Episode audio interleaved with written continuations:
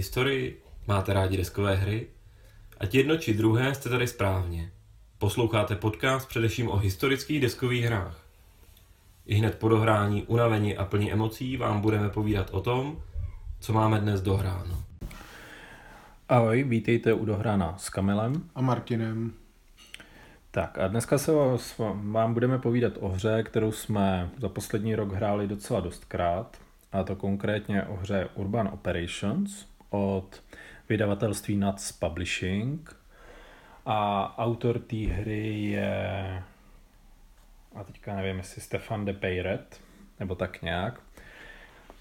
Každopádně teda, ten autor je vlastně sám je profesionálním vojákem a cvičil na nějaké francouzské akademii pro tuším speciální jednotky vlastně formu vedení boje v, ve městech. Takže proto je to Urban Operations, ta hra vlastně se primárně odehrává prostě v, v, té, v té zástavbě a jde tam odbývání tedy jednotlivých budov, mm-hmm. silnic a podobně. On sám říká, že vlastně cílem toho bylo uh, co nejlíp simulovat uh, právě ten chaos uh, toho boje v té v, v městské zástavbě, v té nepřehledné situaci, kdy uh, prostě na těch ulicích je uh, spousta různých aut, dalších překážek, motají se tam civilisti a tak dále, takže uh, obtížnost těchto těch operací. Ta hra je zaměřená vlastně na to, že tam operují poměrně malý uh, jednotky, konkrétně je to na úrovni čet a nějakých družstev. Mm-hmm. Plus uh, potom jsou, jsou tam žetony, které reprezentují individuální vozidla, pokud, pokud se ty vozidla účastní, účastní těch operací. Mm-hmm. Jo. Možná můžeme si říct, co v té hře vlastně všechno je. Je to v podstatě několik kampaní a nějaký, nějaký vlastně scénáře jednotlivý. Scénáře, no. Takže de facto ty jednotlivý scénáře jsou tu čtyři Faluja, Basora, Grozný a Kolvézí. Vlastně průběžně se tam mění i ty strany, takže v tom Kolvézí si zahrajete za francouzský legie, kteří vlastně bojují s nějakýma těma místníma povstalcema. No. Grozný je asi jasný, Čečenci versus Rusové a Faluja si předpokládám, že taky. No. Pak kdybychom vzali ty kampaně, tak je to vlastně jedna velká kampaň, což je Fulda 85, což je ta hypotetická třetí světová válka v 85. kdy vlastně to jsou spojenci na straně NATO versus Varšavský pakt. Pak ta další kampaň, kterou vlastně my jsme primárně hráli, tak bylo Mogadishu. Tak ty, co viděli černý jestřáb se střelem, tak to je přesně, přesně to, o čem to Mogadishu vypráví. Ty kampaně jsou vlastně udělané jako série nějakých scénářů. Co je hezký je, že to vlastně není lineární, ale nějakým hmm. způsobem se to větví. Takže jak, jak se vám podaří uhrát ten jeden scénář, tak na tom závisí nejenom co bude následovat. Může následovat naprosto jiný scénář, ale i samozřejmě s jakýma jednotkama budete pokračovat a tak dále. Jako obecně na začátku klidně řeknu, že za mě ty kampaně jsou moc hezky zpracovaný v tomhle.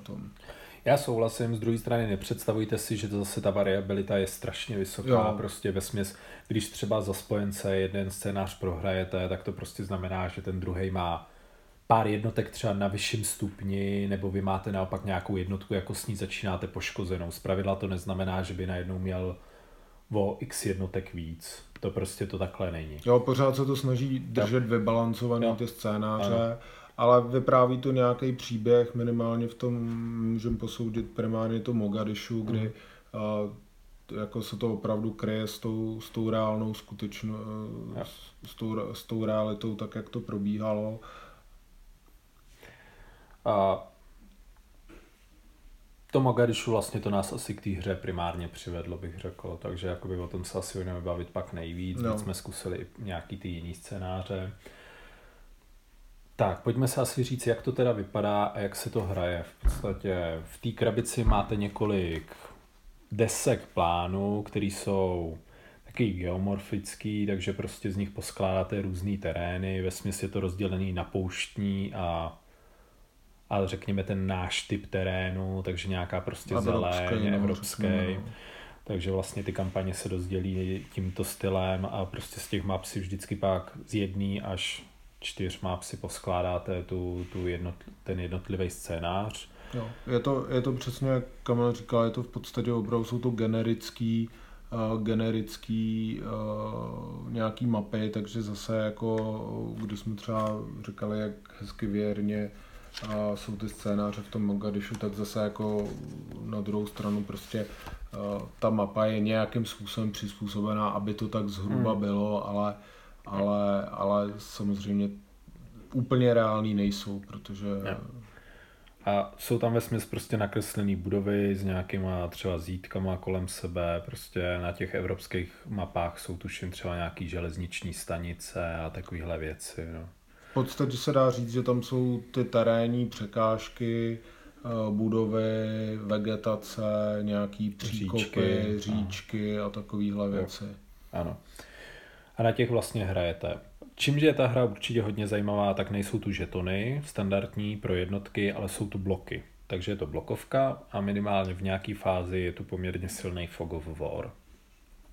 S tím, že ty žetonky vlastně, teda ty žetonky, ty bloky, mají nějaký čtyři stupně, a tady to neznačí, tak jako i v tom tradičním slova smyslu, to tu neznačí stepy, ale značí to spíš nějakou operační připravenost té mhm. jednotky. Mm-hmm. Je to od toho, že je plně organizovaná, organizovaná a jakoby de facto už skoro rozpadlá, až prostě jako ten poslední jakoby vlastně step teda je jakoby zpravidla to, ta ztráta té jednotky. S tím, že když je na těch třech stepech řeknu, tak prostě tak je nějakým způsobem silnější, když je napak třeba na tom jednom, tak už má nějaký postihy do těch bojů a do těch akcí obecně. Pak vlastně ty žetony jsou tu taky zastoupený, ale ty jsou zastoupený ve směs těma ještě nějakýma překážkama, takže to můžou být nějaký breach markery, když uděláte díru do nějaký budovy, mm.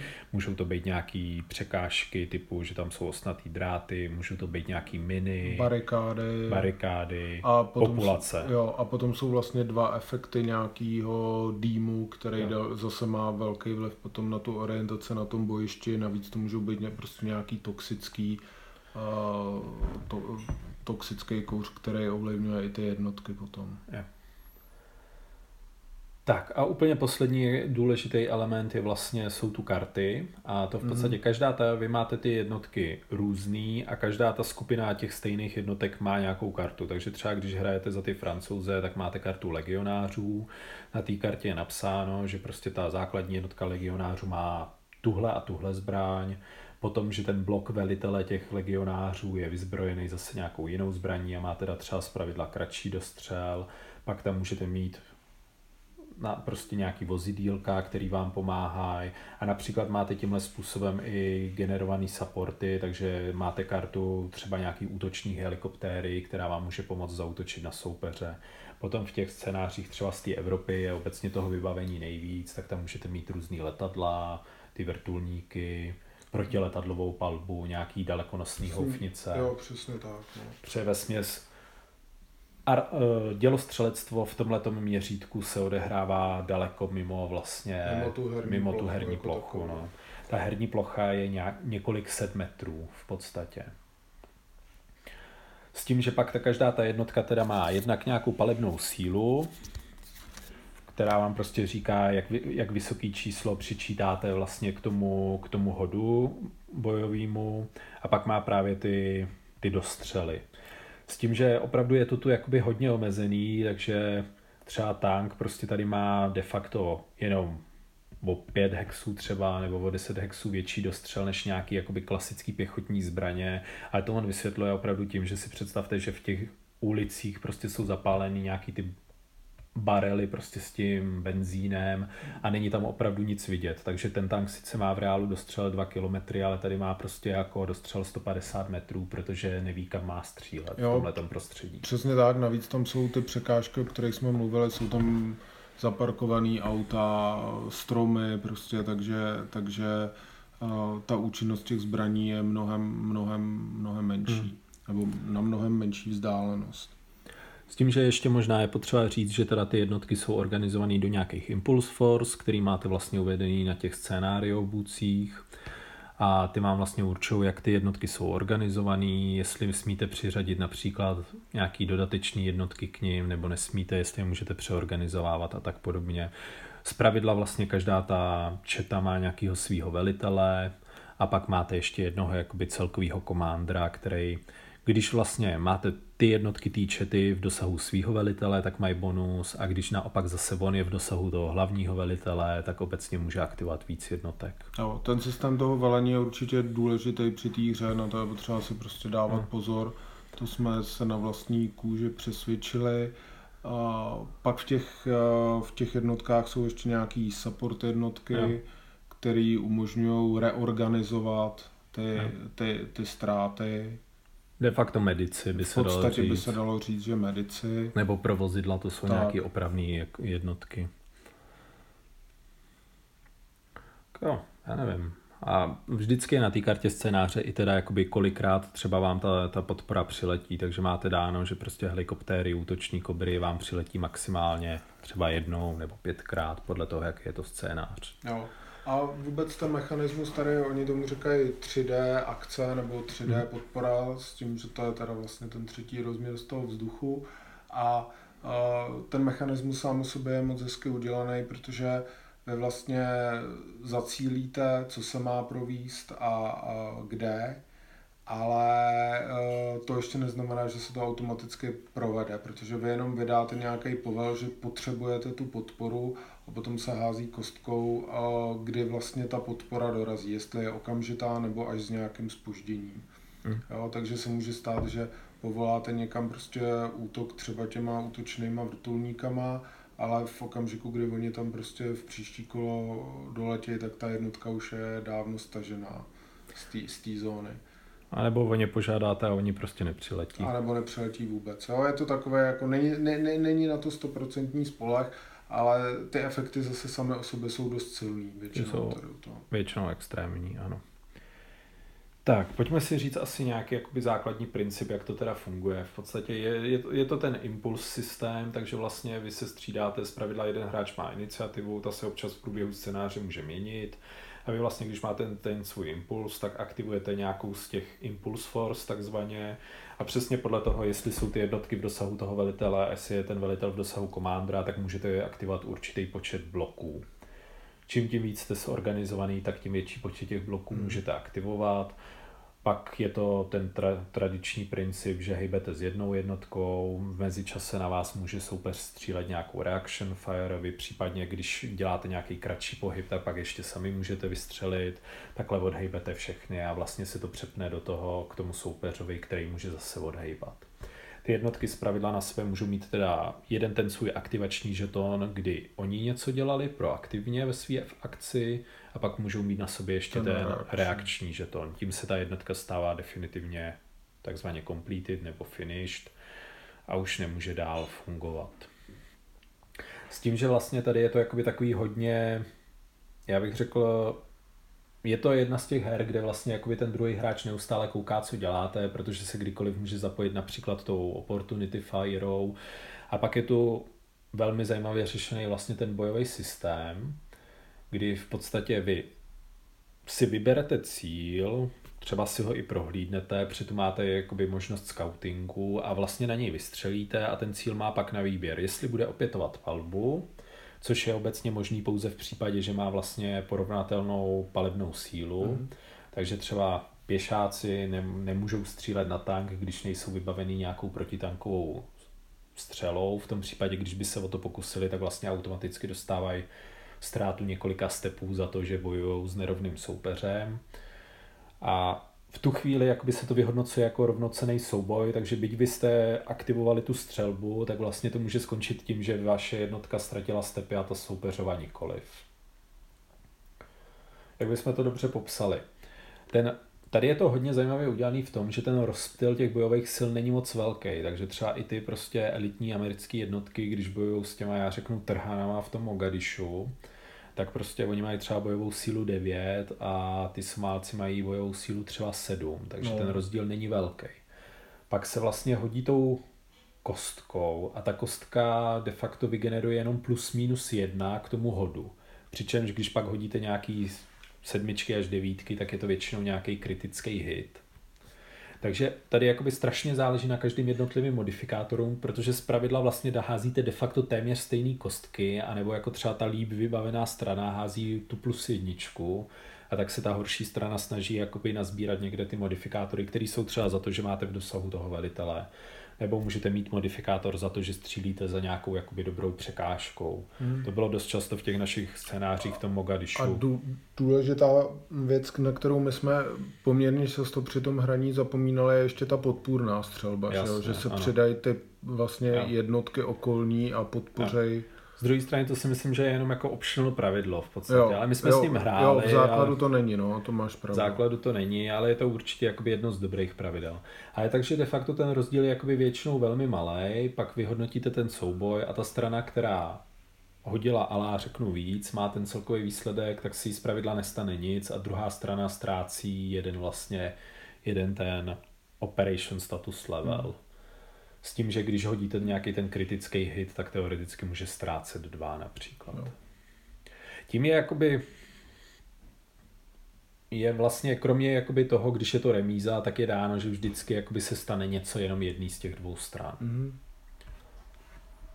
Ale já myslím, že my jsme tam jako ale právě naráželi na začátku na to, že právě dokud jsme nepoužívali tohle optional pravidlo, že pokud to byla jedna jednotka na jednu jednotku, tak vlastně i ten kva, kvalitativní rozdíl, i když byl uh, malý, jak jsme říkali vlastně tady třeba 9-7, tak uh, ta šance těch milicí nebo těch uh, toho davu prostě proti té elitní jednotce byla hrozně malá. Ale právě to čekala jenom na ten kritický Čekala hit, přesně tak, čekala na ten kritický hit, jo. takže v okamžiku, kdy jsme začali hrát, nebo začali spíš myslet na to, že používáme to optional pravidlo, tak najednou uh, se tam projevilo to, že uh, te, ten dav, ta koncentrovaná palba toho davu může udolat tu elitní hmm. jednotku. Pak jakoby zatím ještě nebudeme hodnotit, ale co je tady v téhle hře hodně důležitý, tak to je takzvaný ty line of fire a on to vlastně hodně vychází z té premisy, že vy nechcete zranit svý spolubojovníky. Mm-hmm. A to je, jakoby, to je hodně akcentovaný jednak tím, že nemůžete střílet skrz svý lidi, ale je to třeba akcentovaný i tím, že prostě když střílí ten tank, tak on kolem sebe dělá takzvanou nějakou oblast jakoby toho výstřelu a ty jednotky prostě, které jsou těsně vedle toho tanku, by vlastně byly poškozený jenom tím výstřelem, protože je to prostě příliš mohutný, může jim to poškodit sluch a tak dále. To samé, když budete střílet do nějakého houfu, vaše jednotky jsou těsně vedle toho tanku, tak vlastně ten tank sice zraní toho soupeře, ale vás zraní taky. A tady je to jako zajímavě udělané, že vás zraní automaticky. Protože vlastně jakoby vždycky ty vaše jednotky, když se dostanou do té oblasti toho, toho zásahu, tak prostě ten step dostanou a teoreticky ten soupeř ho dostat nemusí, protože si na něj nehodí. Takže ty vlastně vaše jednotky jsou tou střelbou vždycky postižený mm. hůř než ten soupeř. To samé třeba, když byste chtěli útočit tím vrtulníkem, tak prostě tak vaše jednotky v, v okolí toho dopadu těch střel prostě jsou automaticky zraněný, i když soupeř je v tomhle případě taky automaticky Tady je to, to ta, u, těch, u těch 3D operací je to jo. automatický. No. Ale je, je potřeba myslet na to, že ty postihy pro ty vaše vlastní jednotky jsou zpravidla jako extrémně tvrdý prostě. Jo. A nebo potažmo, ono se to netýká, myslím, jenom těch vlastních jednotek, ale i těch civilistů, kdyby se v té zóně nacházeli civilisti a zase v rámci na nastavení toho scénáře můžete mít eh, nějaký bonusy nebo na, naopak penalizace potom při výsledném budování za to, jak, jak to s těma civilistama dopadlo, tak je potřeba na, to, na tyhle ty všechny jako efekty, efekty myslet. No. Možná ještě další věc, kterou bych zmínil, je, že mm, ten terén tam hraje obrovskou roli na těch, na, na, na těch mapách, protože se vlastně nebavíme o nějakém, řekněme, jenom jako dvourozměrném, dvourozměrném, dvourozměrný mapě a o tom, jako tady je zeď, tady není zeď, ale vlastně hodnotí se i, jak vysoký ty překážky jsou, uh-huh. protože ty jednotky se můžou pohybovat i vertikálně, to znamená, můžou vylíst na nějaký střechy těch domů, ostřelovači, můžou o tam teď střílet a tak dál, takže, takže se řeší řeší i, to, i ta, nejenom ta, mm, uh, ten dohled uh, jakoby po té mapě jako takový, ale i ten, i ten vejškový a ty vejškové překážky jsou tam k tomu nějaký přehledný poměrně obrázky, kde je znázorněný, jak v průměru jsou vysoký stromy, jak v průměru jsou mm. vysoké budovy a kdo na koho může, může vidět a, a střílet. Ale zase asi nepředstavujte si, že to je extra složitý, ty budovy jsou de facto všechny jakoby stejně vysoký, stejně vysoký no. dvoupatrový, takže vy zpravidla můžete být dole, anebo můžete být na té střeše prostě. Takže, a potom jako ještě teda v některých scénářích tu jsou de facto nějaký ty kanály, takže můžete prolejzat těma Jo, ty zavlažovací kanály nebo nějaké no. potoky, že jo, nebo jo. něco takového. Tam můžete být de facto schovaný pod, pod úrovní terénu. Jo. Pak tu jsou teda ty různé věci těch min a tak dále, takže vy to můžete jakoby odhalovat pomocí toho scoutingu. Když to odhalíte, tak teoreticky k tomu můžete poslat nějaký ženisty, který to zde zneškodní, tu mm-hmm. výbušninu. Nebo to můžete skrz to zkusit projet. Jo, Samozřejmě pak... i ta střelba to teoreticky může jakoby odpálit vlastně, když prochází skrz to. Hmm, a pak jsou tam samozřejmě ty civilisti, kteří vám můžou blokovat nejenom uh, tu linii té střelby, ale uh, pokud jsou nešťastně nebo šťastně pro toho vašeho soupeře postavený, tak i pra, právě průchod těch jednotek. Mm-hmm. A de facto to je jakoby hodně důležitý princip, třeba v té kampani z toho Somálska, tam vlastně zpravidla ten Somálec má v balíčku takzvaných eventů, to jsme ještě neřekli, že to jsou eventy, teda, mm-hmm. které jsou pro každý scénárko jiný, můžou být tak vlastně si lízá karty a dost často tam má třeba možnost pohybu s těma civilistama, takže je to vlastně to, jak se jakoby opravdu na vás přibližuje ten dáv nepřátelský, který kryje pohyb těch cizích jednot, těch nepřátelských jednotek a vlastně vám znemožňuje znemožňuje se pohybovat, hmm. anebo případně po nich střílet.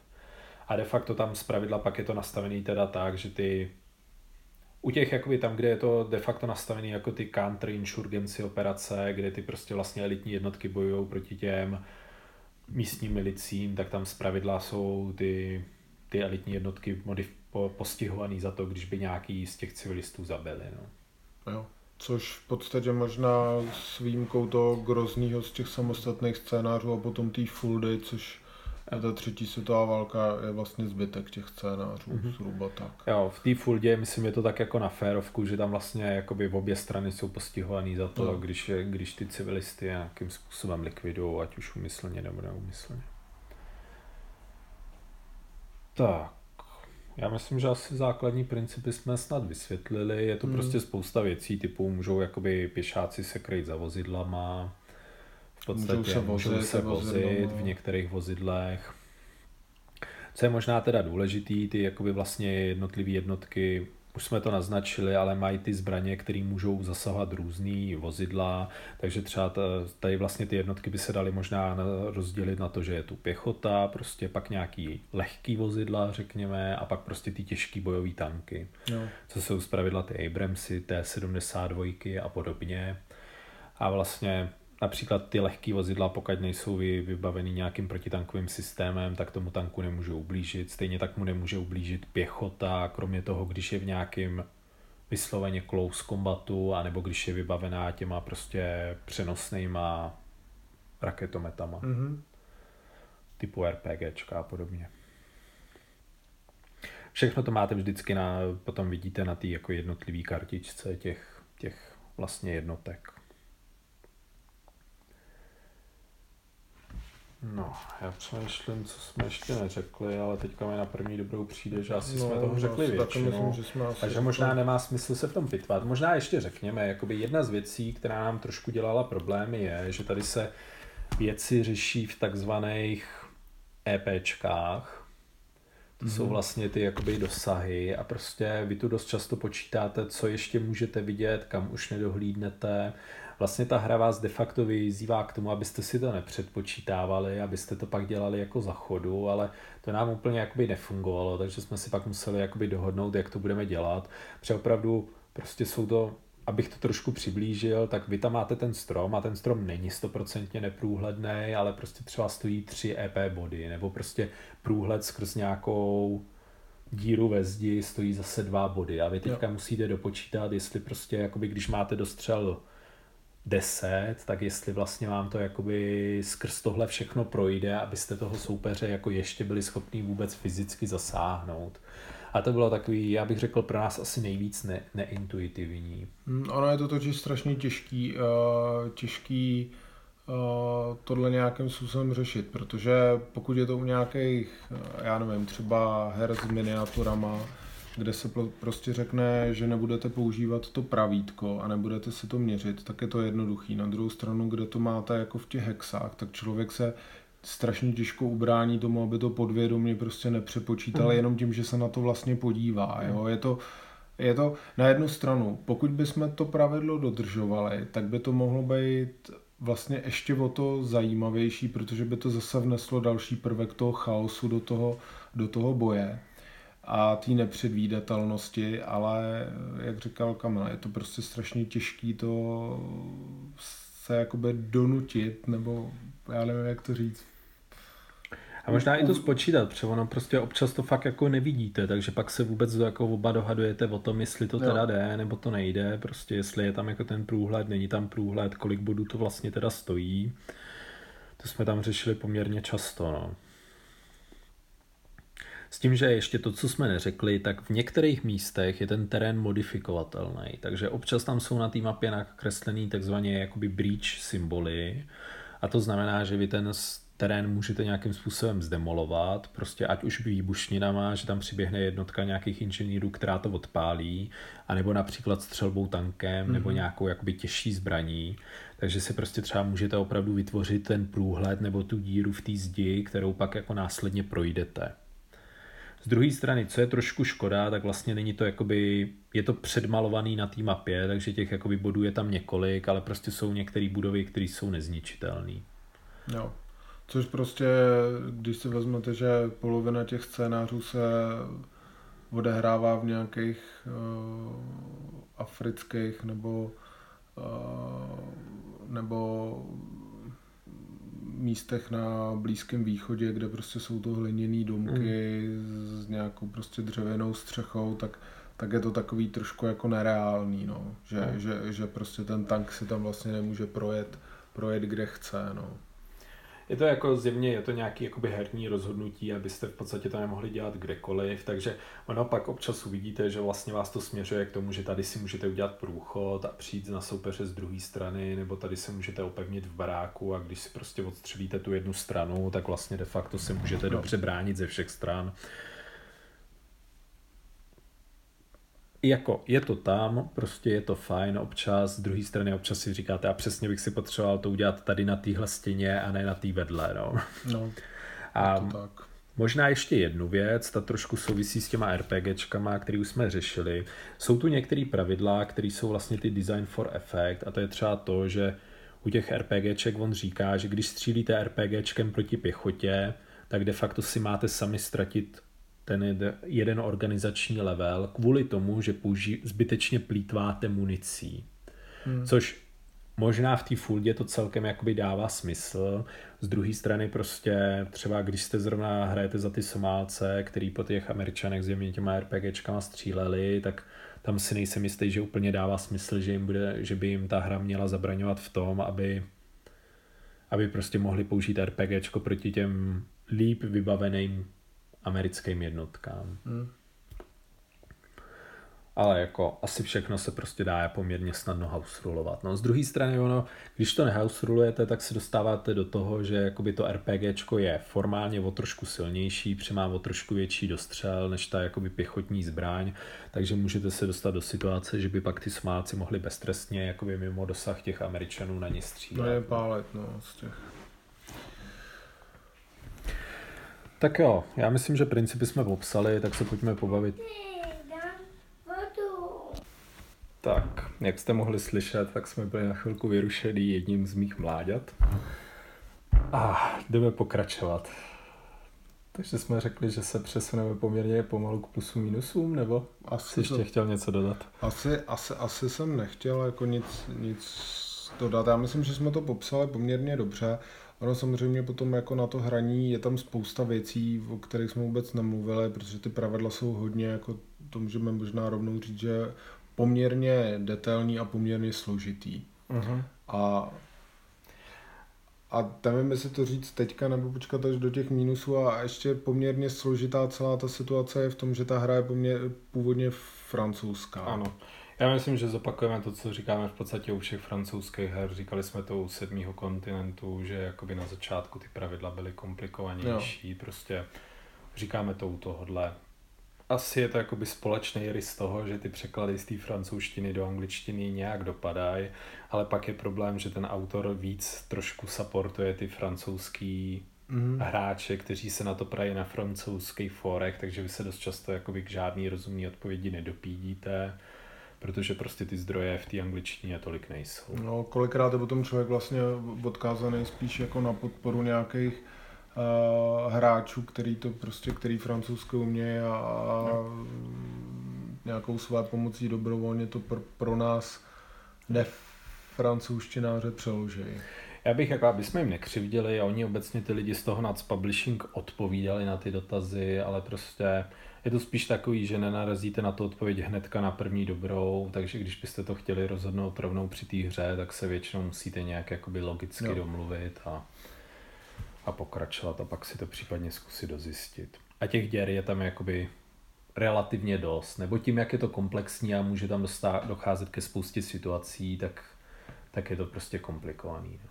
A to řekněme ještě možná taky, když jsme to v úvodu zmiňovali, že já si myslím, že to je totiž obecně, tohle je mnohem víc simulace než hra.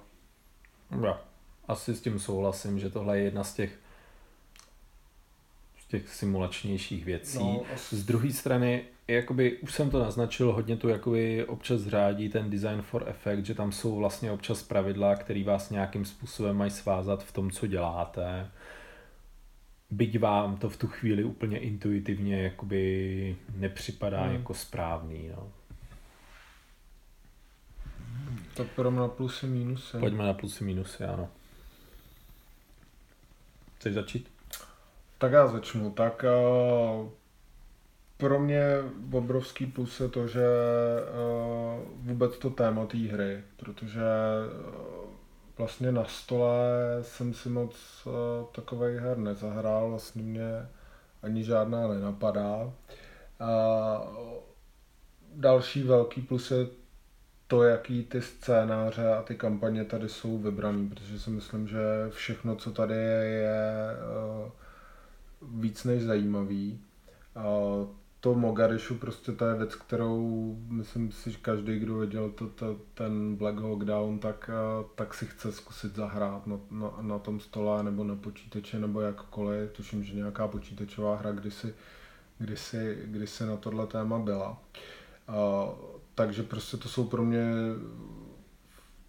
to téma, ten výběr těch kampaní jsou jednoznačně velký plusy.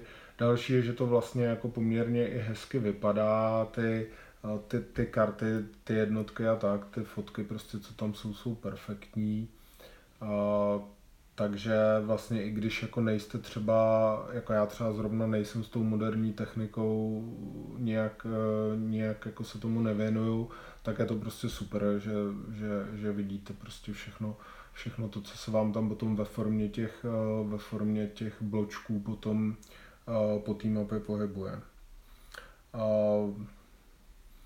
Jako je to, na, na jednu stranu je to prostě strašlivě, bych řekl, jakoby vymazlený. Jo. Teď tady třeba koukám, jakože i na těch mapách máte třeba i naznačený směry větru, v kterých se potom bude Eh, bude eh, šířit ten kouř z těch hořících vozidel, tak opravdu ta úroveň těch detailů, které v té hře jsou, je, eh, je pro mě vlastně až jakoby nečekaná, když jsme hmm. to začali hrát, nebo když jsme začali to před nějakým tím rokem, nebo kdy načítat ty pravidla, tak jsem byl až překvapený, co všechno se tam jakoby do toho podařilo dostat.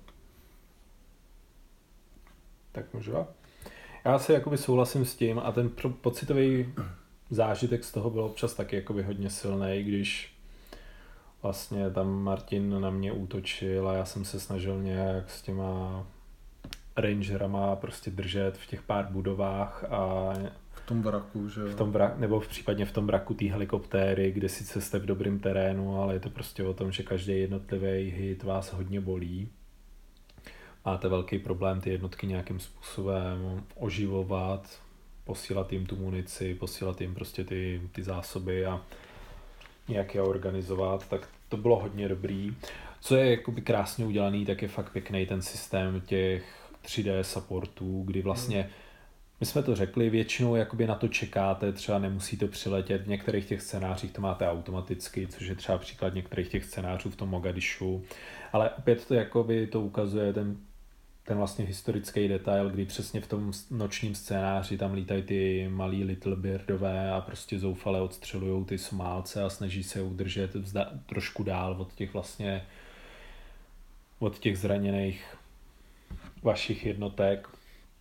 Takže to je taky hodně pěkný. Já vlastně nevím, co bych ještě k tomu řekla. A samozřejmě celkově je super, minimálně do té doby, než na sebe ty bloky začnou střílet, tak je tam ten fog of war, kdy se vlastně navzájem nevidíte. Jo. Takže vy v podstatě neví, nevíte, co se k vám blíží. Samozřejmě tady jakoby možná je tu jeden protiargument, že si člověk říká, v tom městě poznáte, jestli se k vám blíží tank, nebo jestli se k vám blíží asi skupina pěchoty, protože prostě ten tank přece jen byste slyšeli což je jakoby drobná jakoby nevýhoda téhle hry, že třeba ty bloky nejsou rozlišený. Já jsem hrál kdysi v minulosti nějakou jinou z druhé světové války a tam byly ty ty vlastně vozidla měly Wofous větší blok, takže vy jste věděli, že se k vám blíží nějaký vozidlo, ale nevěděli jste, jestli je to lehký tank nebo je to prostě nějaký těžký tank. To mi tu trošku chybí, že vlastně tohle to nevíte, takže občas jsou komické situace, že vy prostě řeknete, střílím na někoho, teďka on se vám odkryje, zjistíte, že je to bitevní tank, a prostě vy jste na ně po něm chtěli vystřelit nějakýma puškama, no tak zase jako se stáhnete a řeknete, no tak nic, no.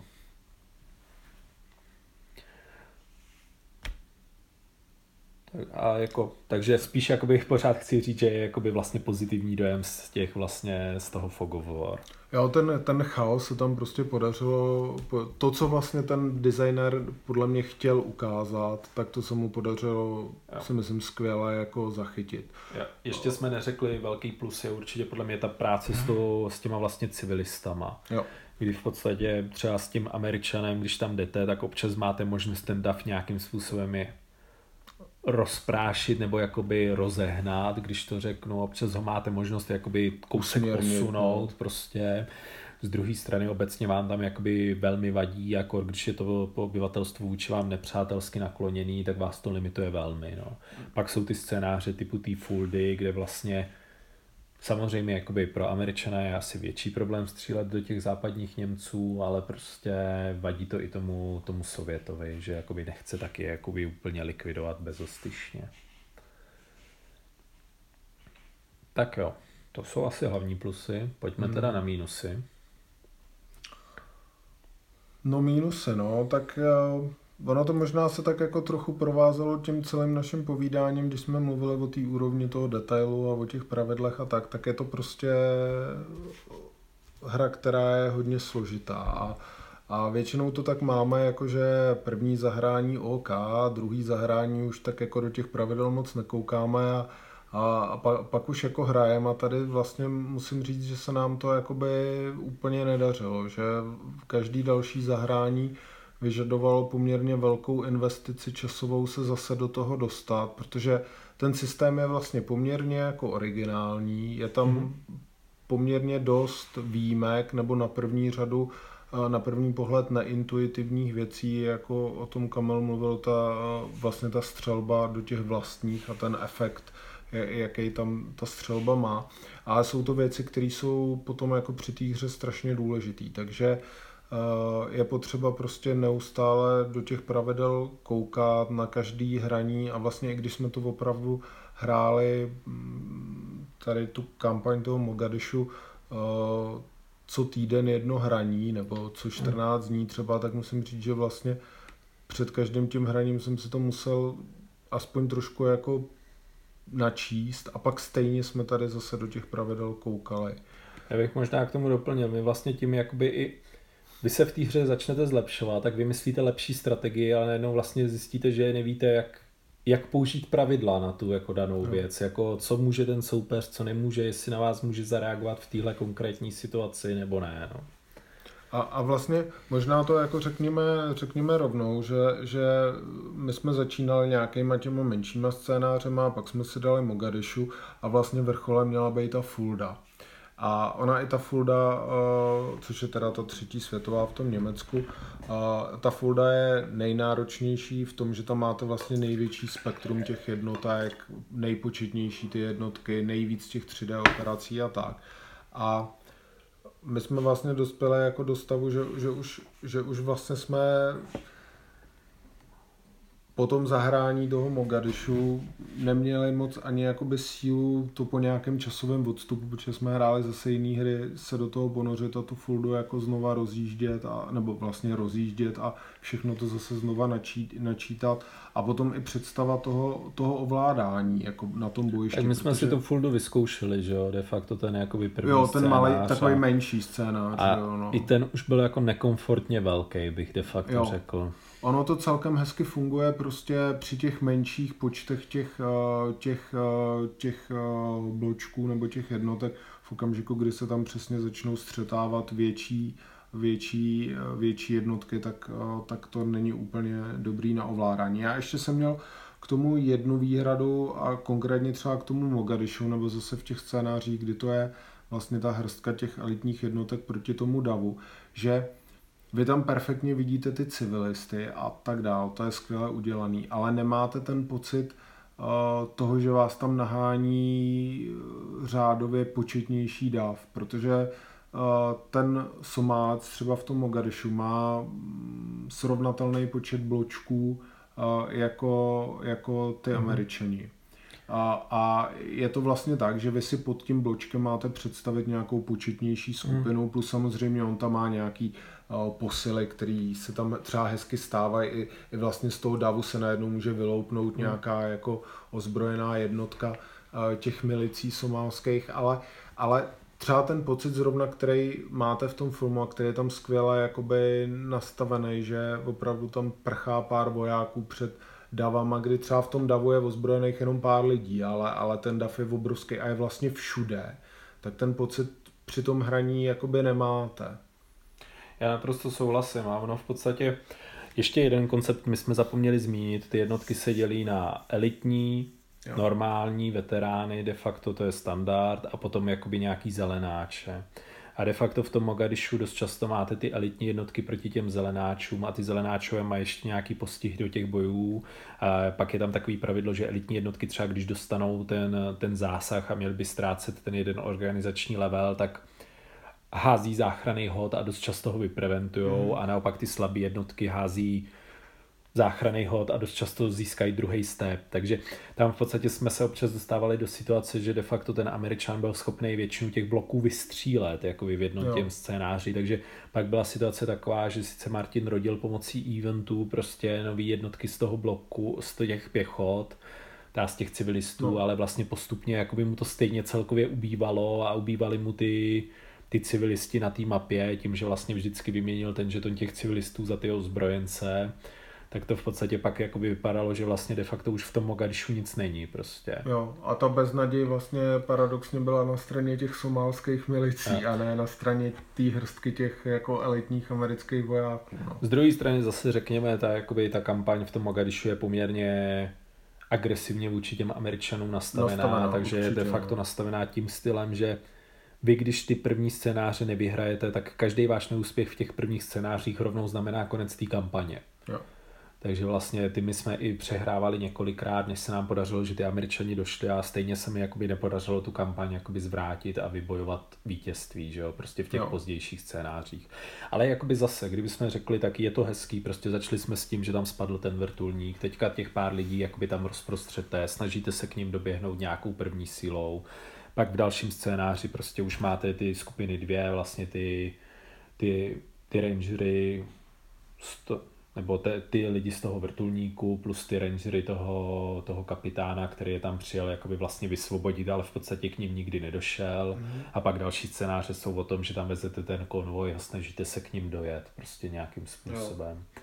Až pak jakoby můžete vlastně k tomu přidat ještě dva scénáře, které jsou tak navíc, můžete tam přidat nějaký ty Italia, ty Pákistánce, který jakoby jedno z toho se odehrálo předtím a to druhý vlastně na to jakoby pak ten konec, kdy vlastně ty Pákistánci vyjeli a zachránili. A na ten stadion je pak nějak Takže jakoby, to jsem zase spíš řekl plus, tak jako to je pěkný. A kdybych se teďka přesunul k těm minusům, tak určitě souhlasím s tím, co říkal Martin, že ty pravidla nejsou intuitivně napsaný, takže to hraní samotný je poměrně složitý a my jsme se vlastně dostali k tomu, že přesně opravdu jsme, jsme tak nějak jako ztratili chuť, jakoby ještě rozehrávat tu foldu, přes jsme si řekli, že by tam bylo akorát všeho víc, akorát vlastně i tím, že tam přibydou pak ty složitější zbraňové systémy, že budeme muset řešit víc interakcí těžkých tanků proti těžkým tankům a proti jiným vozidlům a jejich interakci s pěchotou a v podstatě to všechno jsou pravidla navíc, které vám jakoby přidávají spíš vrázky na čele, no, z mýho hmm. pohledu. Takže asi bych obecně řekl, že se mi v té hře nejvíc líbily spíš ty menší scénáře a který byly třeba omezený na to, že přesně tam máte tu pěchotu s nějakýma těma Humvee a na té druhé straně máte ty, ty somálské milice a občas vyzbrojený nějakým tím prostě tím vlastně transportákem Toyotím, na kterým mají na, na, na, na montovaný ten těžký kulomet. No.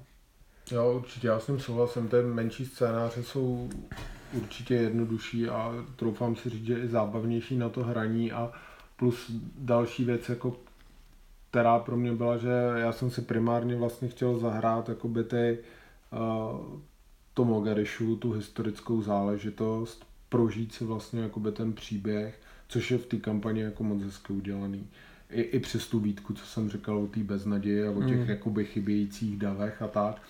Ale uh, Jo, ta folda spíš měl být takový vrchol toho, co ten systém herní nám dokáže jakoby zprostředkovat. Mm. Ale jak jsme oba říkali, prostě ta investice do toho, aby jsme to rozchodili a aby jsme to hráli, nám přišla, že vlastně už se nám úplně nevyplatí. Jo. No, to asi se tak přesně dá říct.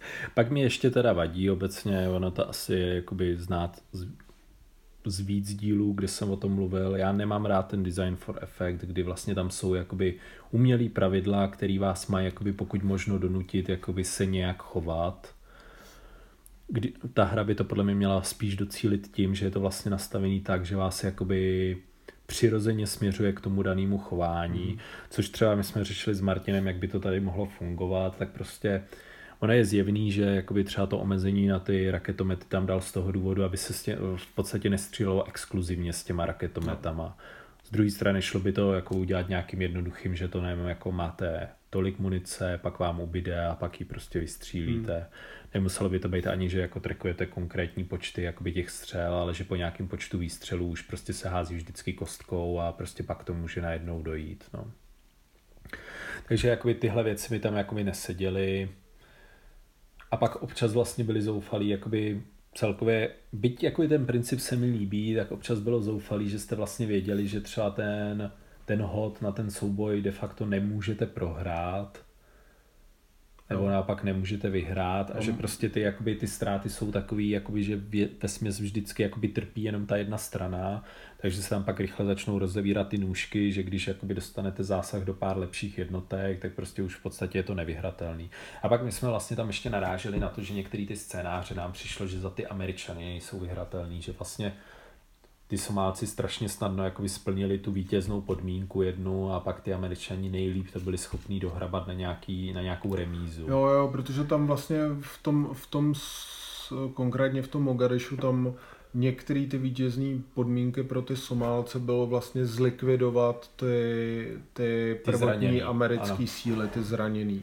A pokud se vám je podařilo z kraje rychle najít, kde jsou, tak uh, ten Somálec vlastně za cenu opravdu jako brutálních ztrát, kdy přesně jak mm. říkal Kamel, vlastně třeba mě nezbylo v podstatě nic na té mapě, tak, tak těhle pár jako zraněných Američanů, který se tam někde schovávali, vystřílel a tím přesně zamezil už de facto no. nějakému jako výraznějšímu vítězství nebo i remíze, remíze těm, těm Američanům. No. Což je možná poslední výtka, občas to jsou ty vítězní podmínky a to je v podstatě to, že když oba vědí, co přesně je ta vítězná podmínka, tak to vede k takovému tomu nahánění, takže ze, ze strany toho Somálce to bylo to nahánění toho jednoho bloku, který když zlikvidují, tak on už nemůže vyhrát, což je takový dost artificial, že jo, prostě oni no. jakoby je chtěli vyhnat z toho města a asi to nebylo o tom, že jakoby nutně potřebovali jako zastřelit nebo odtáhnout hmm. tam tu jednu konkrétní skupinku. No, my jsme se o tom vlastně i bavili, že prostě tady ty hřebe jako hrozně, hrozně slušely ty jako tajný cíle těch, ano. pro ty mise. To by bylo, s tím by to bylo v poznání zajímavější hraní, kde by prostě jsme nevěděli, co, za co je budované, budovaná ta druhá strana. Což já na chvilinku odběhnu, ale vlastně ta druhá blokovka, o který jsem mluvil, War Stories, což je už pár let stará hra, tak ta byla dokonalá v tom, že tam oba dva hráči měli svůj vlastní bůklet s tím scénářem a tam jste si jenom vy přečetli, co máte za úkol. Takže tam pak byly ty krásné situace, že vy jste prostě třeba chránili nějaký nějaký prostě nějakou železniční stanici a měli jste tam v ní úkol ji ochránit a nestratit určitý počet jednotek. A teďka najednou ten soupeř se rozjel někam úplně na druhou stranu mapy a vy jste si říkali, co sakra dělá. A pak jste se dozvěděli, že třeba on měl za úkol jako dobít mapu. A pak se vlastně de facto porovnali ty vaše vítězné body a prostě teoreticky vy jste mohli splnit většinu svých cílů, ale stále prohrát, protože on splnil cenější cíle. Takže jste vlastně museli jako tak předvídat a reagovat na to, jestli je to klamný manévr, nebo jestli se tam prostě opravdu jako odehrává ta strašně důležitá věc na té mapě, což se mi hrozně líbilo a třeba tady by to jako té hře neuvěřitelně prospělo. Já si třeba dovedu zrovna představit, že by mohly být ty cíle i i jako vlastně náhodně, že by se a. losovali na začátku, protože Taky oni třeba se snažili že jo, vyhodit do vzduchu ty vrtulníky, aby no. ne, jim nepadla no. do rukou ta technika, zachránit ty, mm ty, nebo potažmo zach, aspoň jako třeba získat i ty těla, že jo, nebo něco takového prostě, takže to by tomu opravdu slušelo, jako. No. A i kdyby to bylo jakoby jenom je, jako vy, kdyby to nebylo, tak přesně jak ztratíte sice možná kouzlo té hry, jakoby po tom prvním zahrání už trošku budete vědět, co ten druhý chce dělat, ale přesto jakoby to, by vám to i třeba na poprvé dalo o to silnější ten zážitek, no. Hmm. Byť to, co říká Martin, že by se některé ty úkoly vygenerovaly, tak to je jakoby samozřejmě fajn a to by to výrazně oživilo. Tak jo, dáme nějaký závěrečný tak slova? dáme nebo? závěrečný slova. Já jsem se vlastně celou dobu, když jsme si tady povídali, tak vlastně než jsme se dostali k těm plusům a mínusům, tak jsem se vlastně říkal, jak to vlastně je jako dobrý a jak máme zase chuť si to zahrát a pak když jsme se dostali k těm mínusům a začali jsme rozebírat hlavně prostě tu náročnou obsluhu a tu časovou investici, tak jsem zase zjistil, že se to vlastně jakoby už zahrát jakoby úplně jako nechce, no. Takže pro mě je to jakoby hra, která jako má podle mě obrovský potenciál. Vlastně mě jakoby bavila, když jsme ji hráli, ale, ale prostě není úměrná té investici, kterou do toho je potřeba dát. No. A, a prostě ona také jako trošičku smůla jako těhle těch her je, že, že v dnešní době jako vlastně re, i když třeba teď mi jako z hlavy nenapadá žádná jako počítačová nebo konzolová hra, která by tohle třeba konkrétně jako, konkrétně jako simulovala. Ale eh, je spousta her, který třeba v trošičku jiném měřítku, ať už prostě třeba stařička Jagged Alliance nebo prostě hmm. UFA a takovýhle věci, který vlastně zhruba tenhle ten jakoby styl a tyhle ty mechanismy herní obsahovaly. A na tom prostě bohužel je strašně vidět, jak, jak jakoby na tom počítači je to hraní takového typu her mnohem uh, jakoby příjemnější a elegantnější v tom, že uh, prostě spoustu věcí, ty, ty dohlednosti, ty, ty vejšky těch budov, těch různých překážek, průraznosti toho terénu, efekty na tu populaci, prostě všechno to řeší za vás. A prostě pro mě tady ta investice do té přípravy na to hraní a do toho hraní samotného, jak už jsem mohu se zase opakovat, prostě ne, neodpovídá tomu, to, to, tomu přínosu, který mi pak ta hra dá. I když ten byl podle mě velký, jo, to je na tom ten paradox, ale ta investice byla ještě mnohem větší.